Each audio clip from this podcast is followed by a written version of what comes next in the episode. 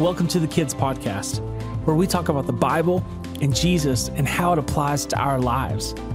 Today, we're continuing our study about knowledge. Knowledge is learning something new so you can be better at whatever you do.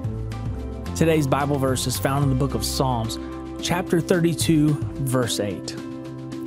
I will instruct you and teach you in the way that you should go. I will counsel you with my eye upon you.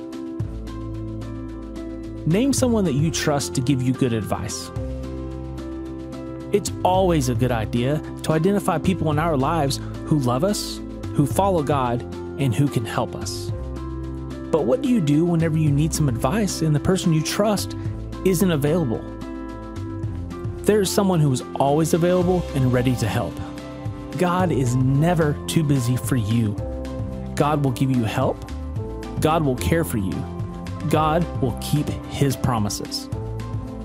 God loves you. God wants to help you grow in your knowledge and to discover new things about this amazing world. This week, as you look up at the sky, think about God watching over you with love and thank God for being so loving.